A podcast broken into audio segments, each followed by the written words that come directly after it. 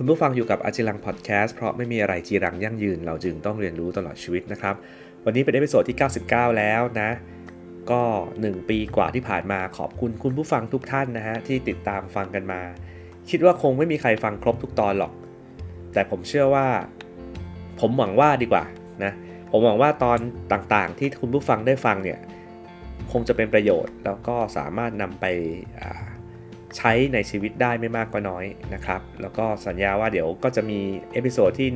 100 100 กว่ากว่ากันไปเรื่อยๆนะฮะ เพราะผมคิดว่ามันก็ไม่ได้ยากลำบากอะไรจากที่แรก ๆ แค่คือการไม่รู้เคยเล่าหรือยังว่าจริง ๆ ผมมาทำพอดแคสต์เพราะว่าอยากจะรู้ว่ามันทำยังไงแค่นั้นเองนะแล้วก็ไม่ได้คิดว่ามันจะลากยาวมันจะถึงตรงนี้นะครับ แต่ระหว่างทางเนี่ยผมก็รู้สึกว่าเออมันก็เป็นประโยชน์กับคนอื่นเนาะแล้วก็ได้ ได้ทำในสิ่งที่อยากทำก็คือแชร์ได้บอกเรื่องราวต่างๆนะครับเพราะผมคิดว่าคนเราเมื่อเกิดมาแล้วเนี่ยมันมีเรื่องที่ต้องเรียนรู้ทำความเข้าใจถึงแม้มันจะเรื่องเดิมแต่ต่างเวลากันเนี่ยบริบทมันก็เปลี่ยนไปนะเราคงหยุดเรียนรู้หรือว่าเชื่อในสิ่งเดิมๆเนี่ยทั้งหมดไม่ได้ การเรียนรู้ตลอดชีวิตจึงเป็นสิ่งสำคัญครับ ก็เลยเป็นที่มาของพอดแคสต์อันนี้ อย่างวันนี้เหมือนกัน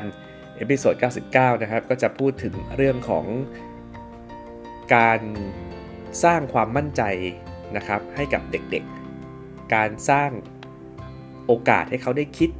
ในสิ่งที่เกี่ยวกับอนาคตของเขานะหลายครั้งเวลาเราเจอเด็กๆนะครับ เราก็มักจะตั้งคำถาม เช่นโตขึ้นอยากเป็นอะไร อยากประกอบอาชีพอะไรอย่างเงี้ยนะฮะแต่เราอาจจะคิดไปไม่ถึงว่าไอการกำหนดแบบตายตัวว่า อาชีพอะไรเนี่ยมันทำให้เป็นการปิดกั้นเด็กเนาะว่าจริง ๆ แล้วมันมีอีกมากมายหลายอย่างนะครับ ที่เขาอาจจะสนใจแต่มันระบุเป็นอาชีพไม่ได้ คือมันต้องคิด 2 ชั้นไงคือต้องไปหาอาชีพที่มันตรงกับสิ่งที่เขาอยาก ซึ่งบางทีเขาก็แมปปิ้งไม่ได้นะครับวันนี้อาจิรังพอดแคสต์จะมาชวนคุยเรื่องนี้เนาะ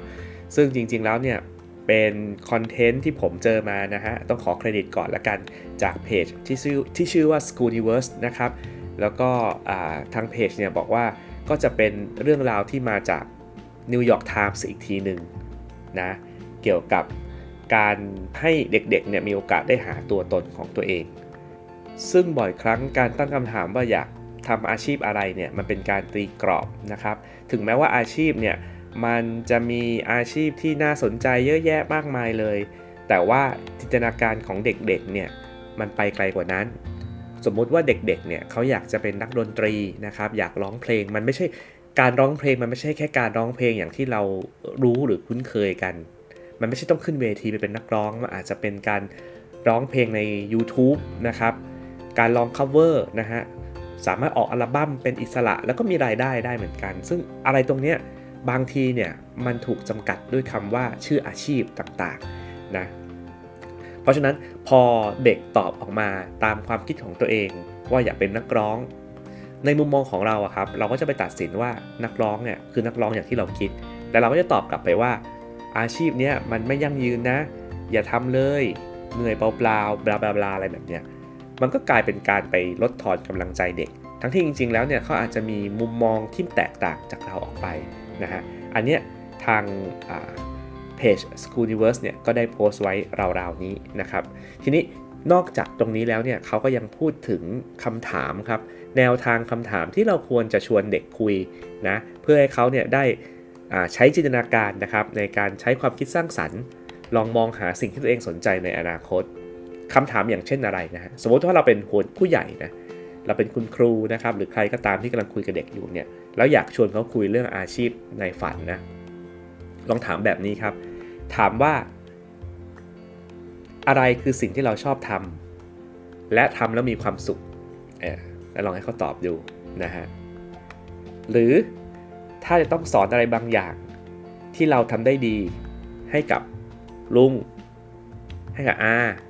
ให้กับเรานี่แหละที่เราถามเขาเนี่ยนะครับ ถ้าคิดว่าจะสอนอะไรสักอย่างหนึ่งให้กับเราเนี่ยเด็กๆ จะสอนอะไรเราไหนลองบอกมาสิแล้วเพราะอะไร ถึงจะสอนสิ่งนั้นให้ มันคือการเหมือนหลอกถามความสนใจเขาอะครับ หรือนะฮะถ้าอยากให้โลกนี้น่าอยู่ขึ้น เราอยากจะทำอะไรหรือเปลี่ยนแปลงอะไรอะอันนี้ก็เป็นคำถามได้นะฮะหรือถ้าต้องเลือกคำห้าคำเพื่อจำกัดความตัวตนของเราเราจะใช้คำว่าอะไร ให้หาคำที่นิยามตัวเองอย่างนี้นะหรือ สมมุติว่าเราจะเป็นคนที่มีชื่อเสียงในอนาคต เราจะอยากให้คนอื่นรู้จักเราในฐานะอะไรอ่าหรืออยากมีชื่อเสียงด้านไหนนะครับ เพราะฉะนั้นคำตอบมันจะไม่ใช่ชื่ออาชีพครับ แต่มันจะเป็นการบรรยายบางอย่างในความสนใจของเขา แล้วถ้าเราเป็นคุณพ่อคุณแม่ครับ เราก็จะจับได้ว่าลูกของเราเนี่ยเขาสนใจอะไร แล้วเราก็อาจจะหาข้อมูลนะครับ หา เส้นทางในการที่จะพัฒนาเขาไปในแนวทางที่เขาสนใจได้นะครับ เพราะฉะนั้นลองนึกดูว่าถ้าเกิดว่าลูกเราครับสนใจการร้องเพลงนะฮะถ้าเราถามเขาด้วยอาชีพเขาก็จะตอบว่านักร้องนะฮะซึ่งเราคงจะไม่ชอบใจแน่ๆ แต่ว่าถ้าเขาบอกเขาชอบร้องเพลงนะฮะมันมีอาชีพหรือมันมีวิธีการทำมาหากินมากมายครับที่ใช้เสียงนะประกวดไมค์ทองคำอะไรนี้ก็ก็ก็ได้ The Voice อะไรอย่างเงี้ยนะครับก็ก็ มันก็ก็คือเป็นเวทีหนึ่งซึ่งเราสามารถจะส่งเสริมเขาได้นะฮะแล้วมันอาจจะเกิดขึ้นได้จริง ๆ ด้วยนะไม่ใช่อาจมันเกิดขึ้นได้จริง ๆ ถ้าเราไม่ไปถามเขาแล้วให้เขาตอบว่านักร้องนะฮะเพราะถ้าเขาตอบว่านักร้องเนี่ยเขาอาจจะปิดเราอาจจะปิดโอกาสเขาเลยก็ได้เพราะเราไม่อยากให้เขาเป็นนะครับอะไรอย่างนี้เป็นต้นนะเพราะฉะนั้นพอสอนนี้แล้วครับ มันไม่ได้มีแค่อาชีพที่ที่เรารู้จักมันมีอีกเยอะแยะมากมายนะฮะเพราะฉะนั้นคำถามปลายเปิด แบบที่ผมยกตัวอย่างเมื่อสักครู่นี้แหละนะครับ จะทำให้เด็กๆเนี่ยรู้สึกว่าไม่ต้องยึดติดกับอาชีพนะสามารถค้นหาตัวเองได้ไปเรื่อยๆนะครับ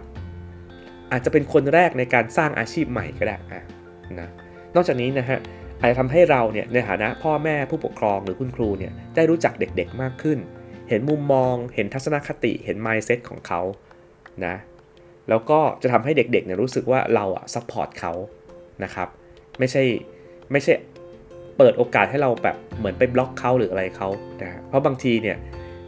พอเราเอาประสบการณ์เราใส่เข้าไปปุ๊บเด็กก็จะรู้สึกว่าอะถามมาตอบไปแล้วก็รู้สึกว่าแบบไม่ได้รับการสนับสนุนเนี่ยโดนคอมเมนต์โดนโจมตีเขารู้สึกว่าเออรู้สึกเหนื่อยกับการที่ต้องมาตอบคำถามผู้ใหญ่นะแล้วก็จะกลายเป็น bias ไปอีกนะครับ นี่ก็คือประโยชน์นะของการตั้งคำถามที่ถูกต้องนะเพราะฉะนั้นถ้าเราอยากจะชวนคุยเรื่องของอนาคตกับลูกหลานของเรานะฮะไม่ต้องถามว่าเขาอยากทำอาชีพอะไรแล้วแหละ ลองถามความสนใจเขาด้วยคำถามปลายเปิดนะครับ จะช่วยให้เปิดจินตนาการ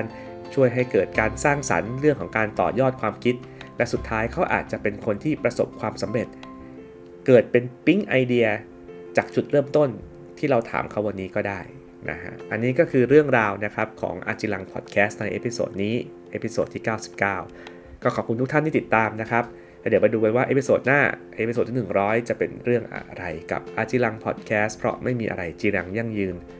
เราจึงต้องเรียนรู้ตลอดชีวิตครับ ขอบคุณและสวัสดีครับ